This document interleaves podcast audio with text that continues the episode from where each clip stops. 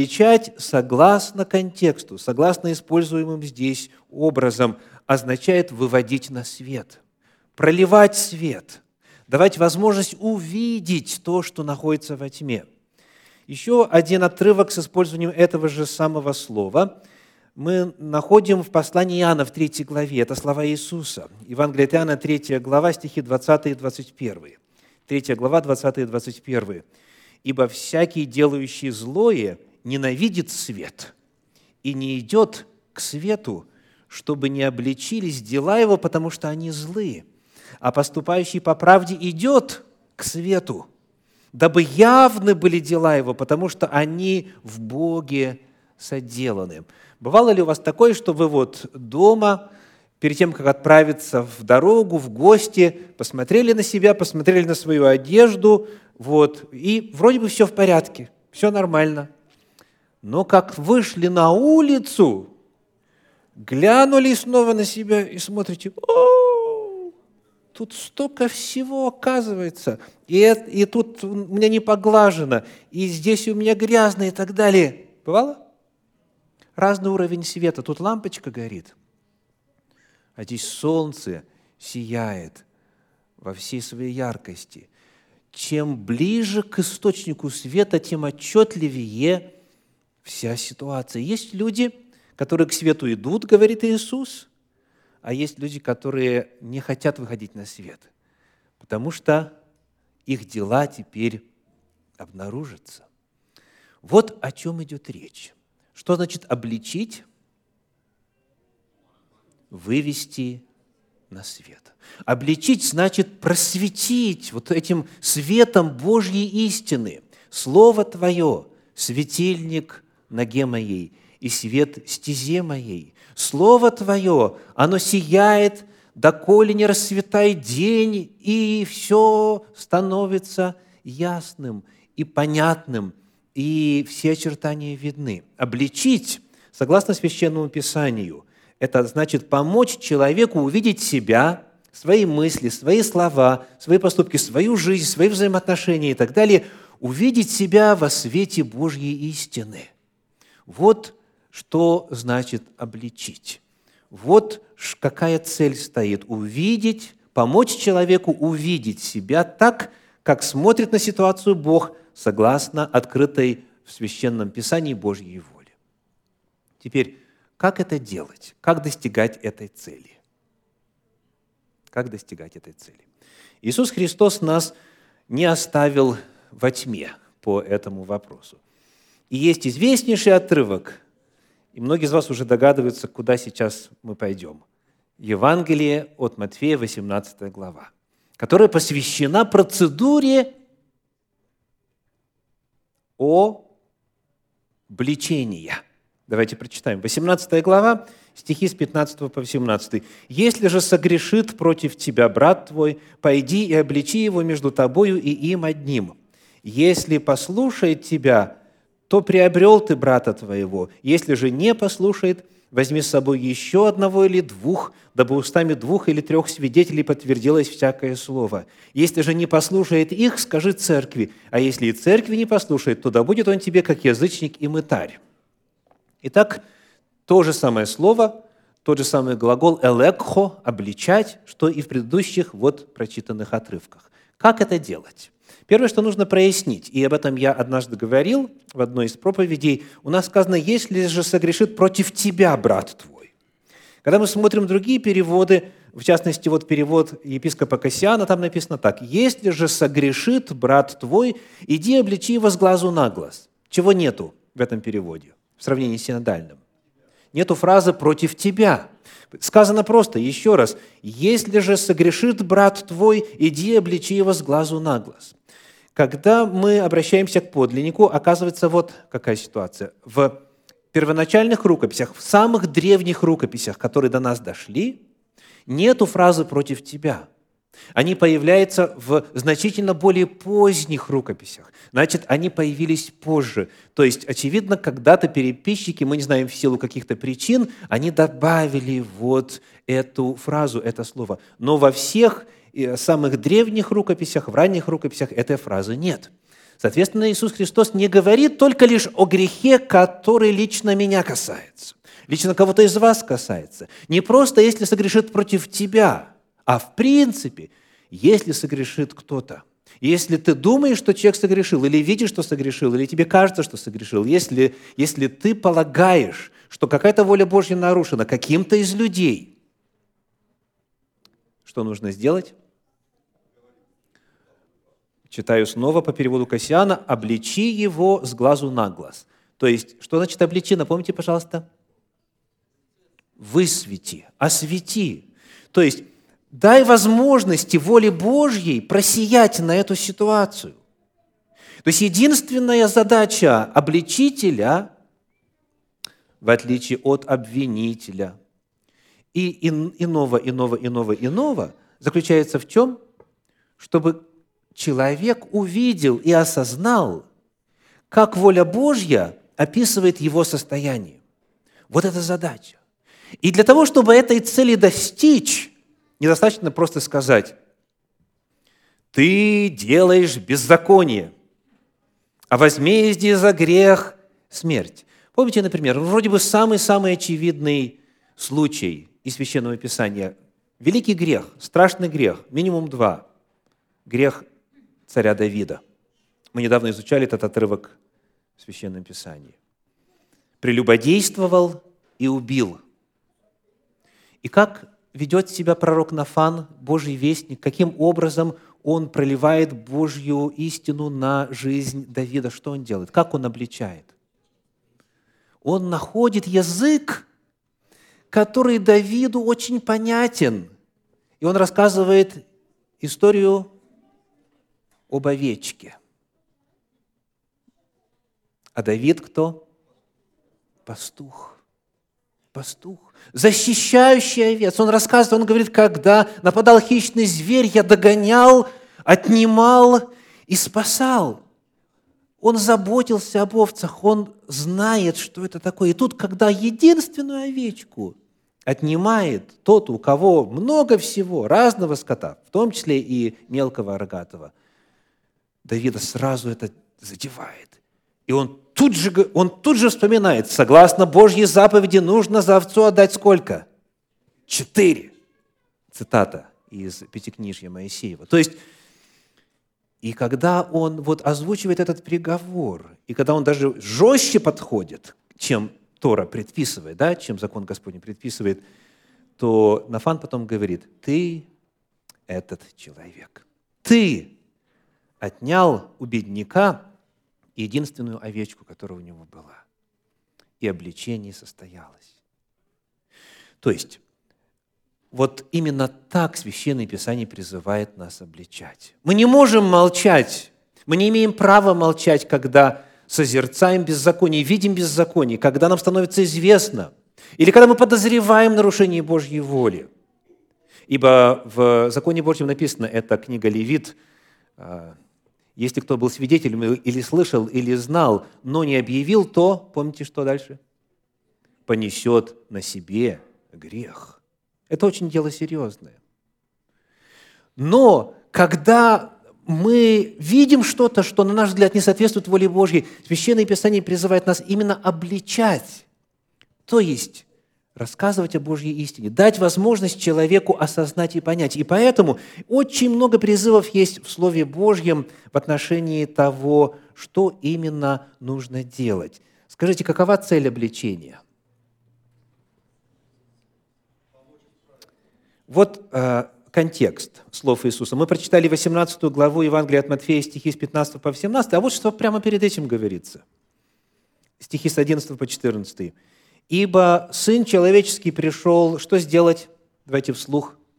Взыскать и спасти погибшие.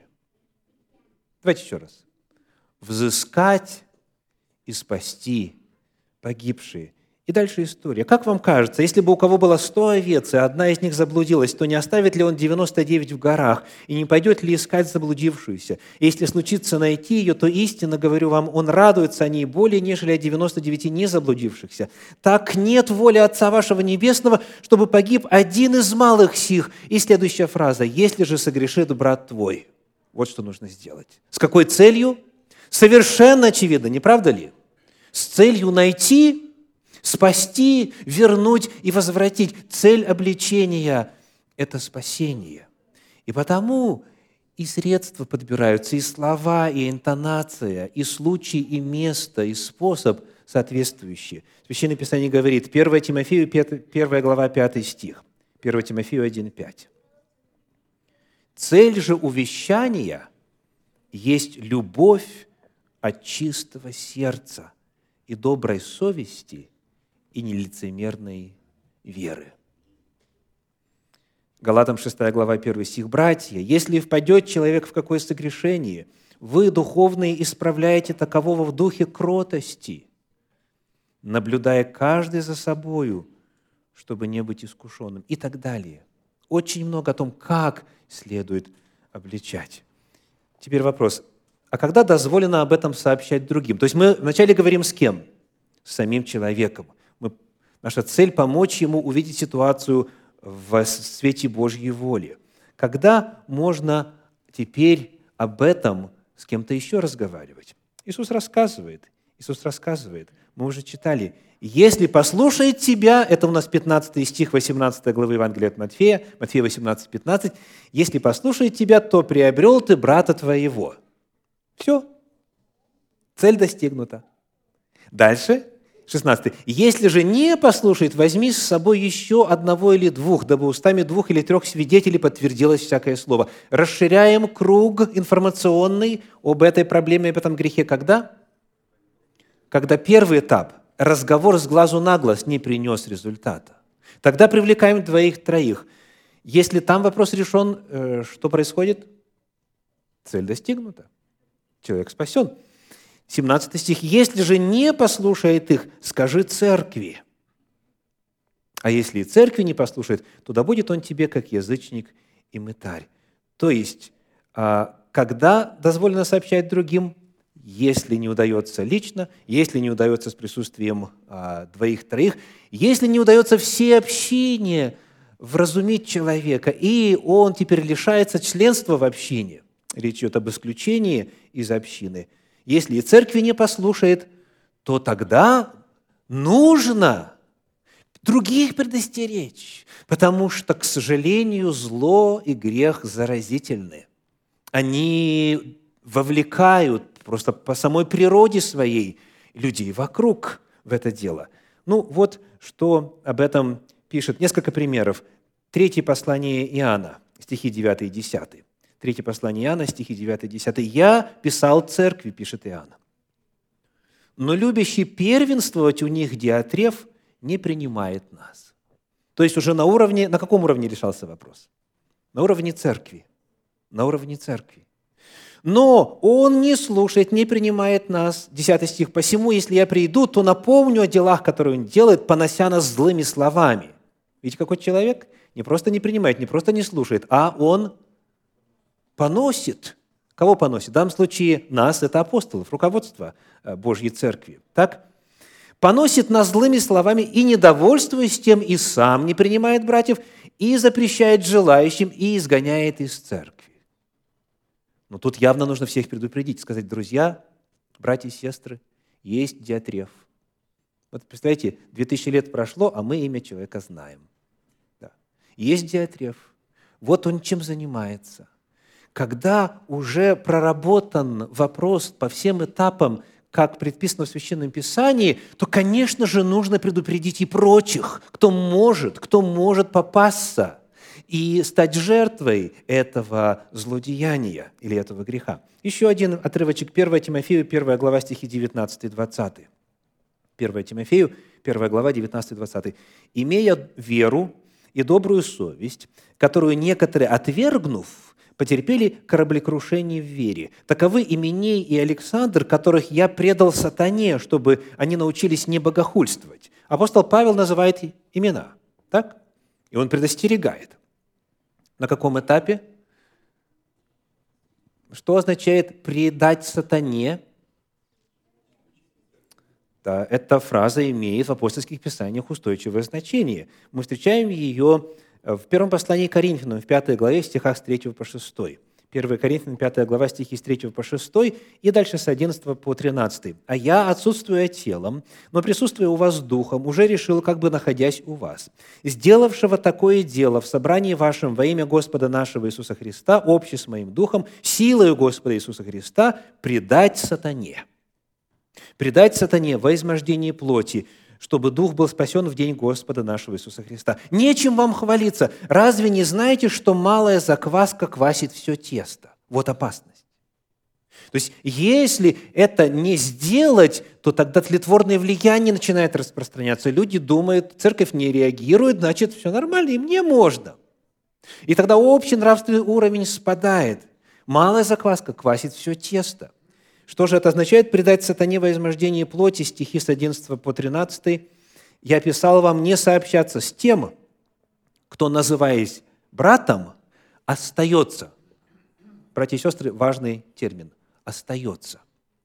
Называясь братом, остается, то есть ведет вот следующий образ жизни. Кем? Блудником, лихаимцем, идолослужителем, злоречивым, пьяницей, хищником, с таким даже и не есть вместе. Ибо что мне судите внешних? Не внутренних ли вы судите? Внешних же судит Бог. Итак, извергните развращенного из среды вас. Да? Вот это извержение, вот это исключение из членов церкви. Кого? Тех, кто продолжает жить греховным образом жизни и не желает от этого отказываться. То есть это люди, с которыми была проведена работа по всем параметрам, но они не желают, они не хотят. Прочие должны быть предупреждены. Церковь теперь должна быть э, извещена. И поэтому вот это обличение, оно теперь не только частного порядка, не только малым кругом, оно становится достоянием общественности. Вот эта процедура, вот это ответ на вопрос «как?». И мы знаем почему, чтобы уберечь от злого влияния.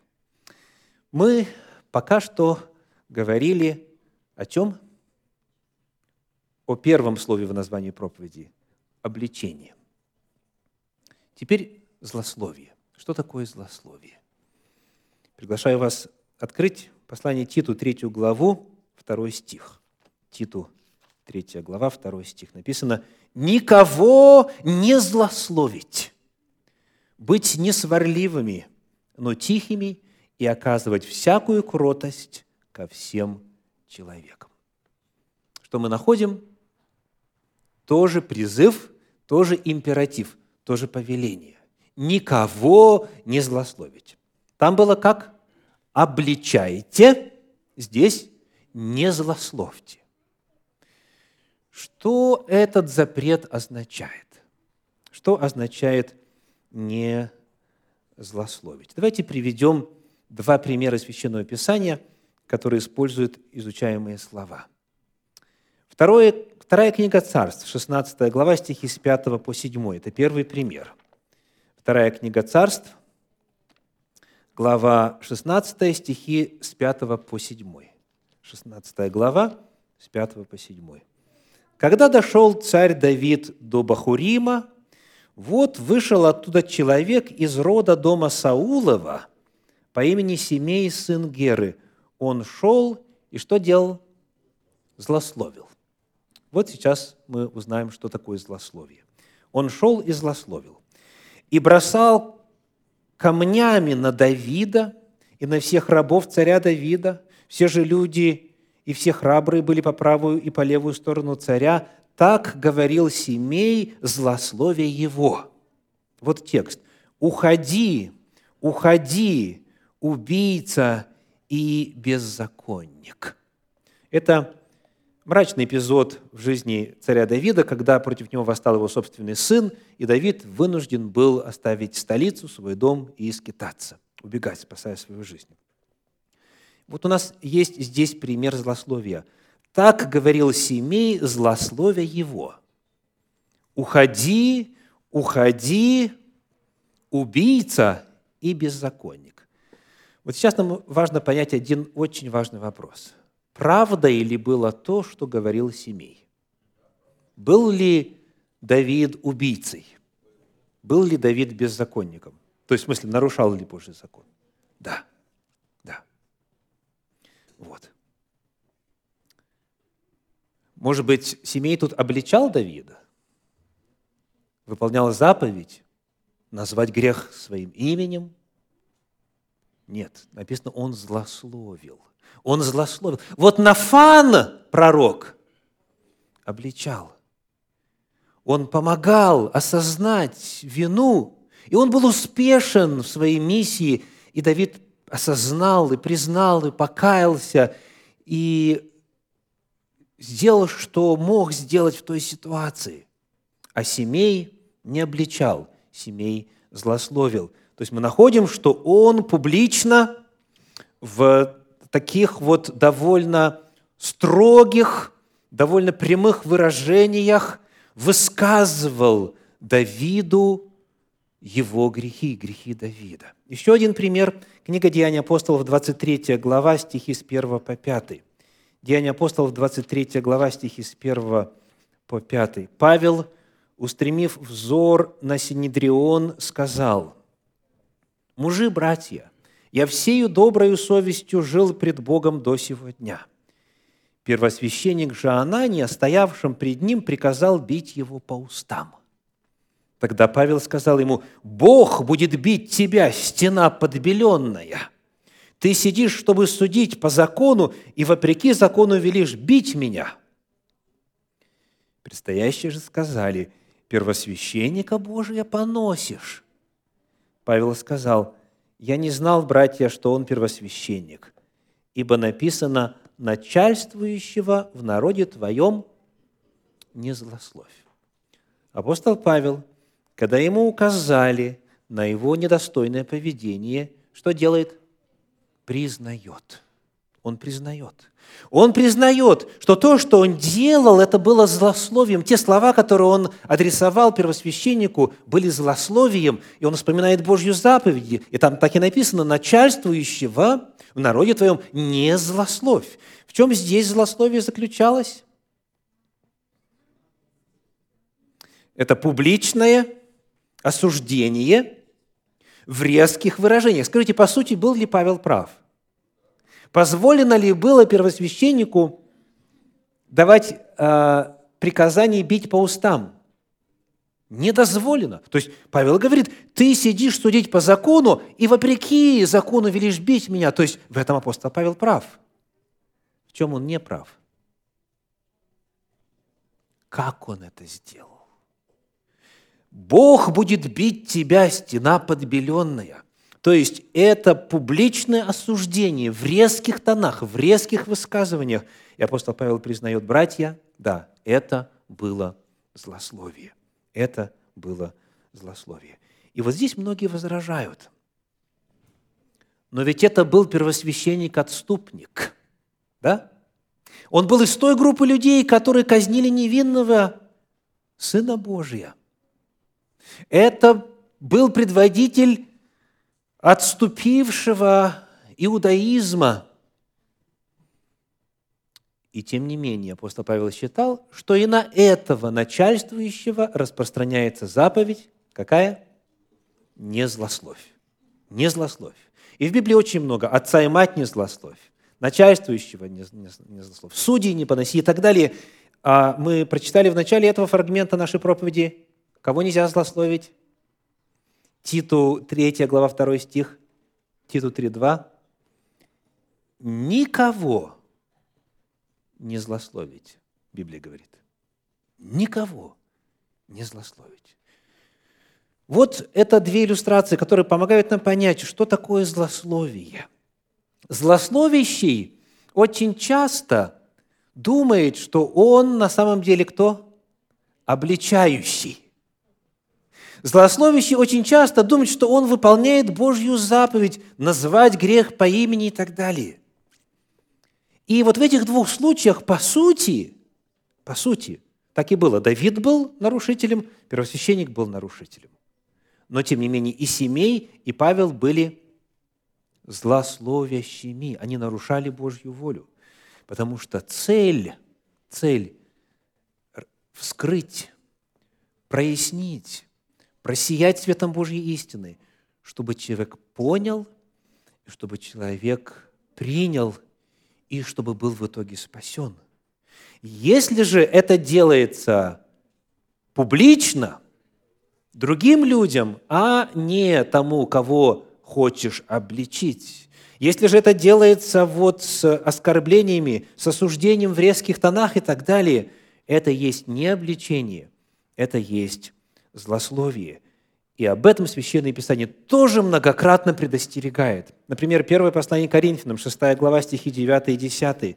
1 Коринфянам, 6 глава, 9 и 10. «Или не знаете, что неправедные Царство Божие не наследуют? Не обманывайтесь.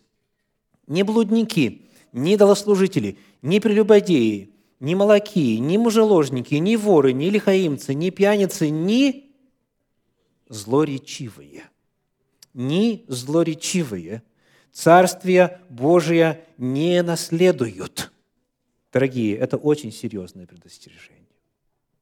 Это очень серьезное предостережение. Злоречивые Царство Божье не наследуют. Речь не идет о тех людях, которые по незнанию, по неведению, скажем так, вспылив и так далее. Злоречивые – это таковые по образу жизни. Это те, вот как перед этим мы читали в пятой главе, называясь братом, остается. То есть ведет вот такой вот образ жизни, потому что Господь милостив. Даже самому злоречивому человеку Господь говорит, остановись, человече, прекрати нарушать мою волю, попроси прощения и получи прощение. Приходящего ко мне не изгоню вон.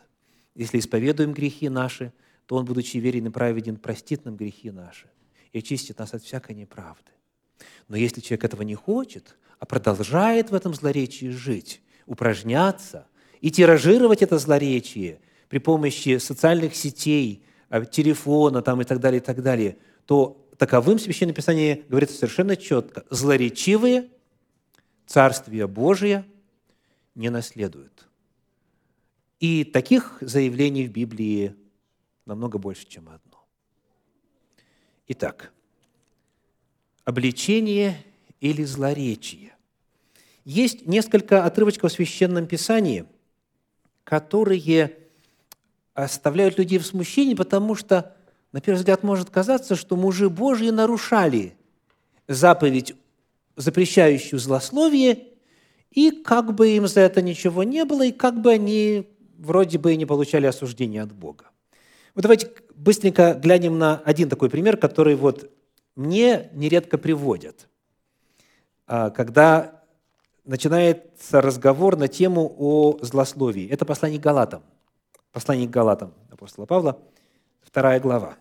Галатам, вторая глава, 14 стих. Галатам 2, 14. Написано. Но когда я увидел, что они не прямо поступают по истине евангельской, то сказал Петру при всех. Как сказал? При всех. Если ты, будучи иудеем, живешь по-язычески, а не по-иудейски, то для чего язычников принуждаешь жить по-иудейски? Вы знаете, как это можно прочитать? Когда я увидел – что они не прямо поступают по истине евангельской, то сказал Петру, при всех, если ты, будучи иудей, живешь по-язычески, а не по-иудейски, то для чего язычников принуждаешь жить по-иудейски? А? И многие думают, что эти слова именно так были произнесены – но когда мы исследуем этот отрывок внимательно, то мы находим вот что. Посмотрите, пожалуйста, 11 стих. Что перед этим имело место? 11 стих. Когда же Петр пришел в Антиохию, то я лично противостал ему, потому что он подвергался нареканию. Что вначале было? Лично в оригинале просто по лицо. То есть один на один. Местоимение «он». Он подвергался нареканию, и апостол Павел с ним это обсудил лично. А потом дальше, вот в 14, который мы прочитали, когда я увидел, что они не прямо поступают по истине евангельской, то я сказал Петру при всех. То есть, вначале лично, отдельно, а потом адресуя большую проблему уже в кругу друзей, в кругу людей, в кругу церкви. И когда мы это знаем, то тогда эти же самые слова читаются совершенно по-другому. Скажите, что делает апостол Павел? «Ах ты, лицемер! Петр, сын Ионин, да? Ты что, не знаешь?» Нет, нет. Что он делает? Он приглашает к размышлению. Он говорит, если ты, то... То есть это, это что, друзья? Это что, братья и сестры? Это что, возлюбленные? Это диалог. Это попытка достучаться. Это попытка прояснить Божью истину. Сначала лично ему, затем им при всех. Потому что, очевидно, к сожалению, первого разговора и личного разговора было недостаточно. А проблема была шире, потому что сказано, многие уже увлеклись, даже Варнава увлекся, сказано, этим лицемерием. Итак, проповедь сегодня называется «Обличение» или «Злословие». Я думаю, есть ясность, и хочу напоследок прочитать лишь один отрывочек. 1 Петра, 2 глава, первые три стиха. 1 Петра, 2 глава, первые три стиха. Итак, отложив всякую злобу и всякое коварство и лицемерие, и зависть, и всякое злословие, всякое злословие. Как новорожденные младенцы, возлюбите чистое словесное молоко, дабы от него возрасти вам во спасение, ибо вы вкусили, что благ Господь. Пусть эти слова исполнятся в жизни всех нас. Аминь.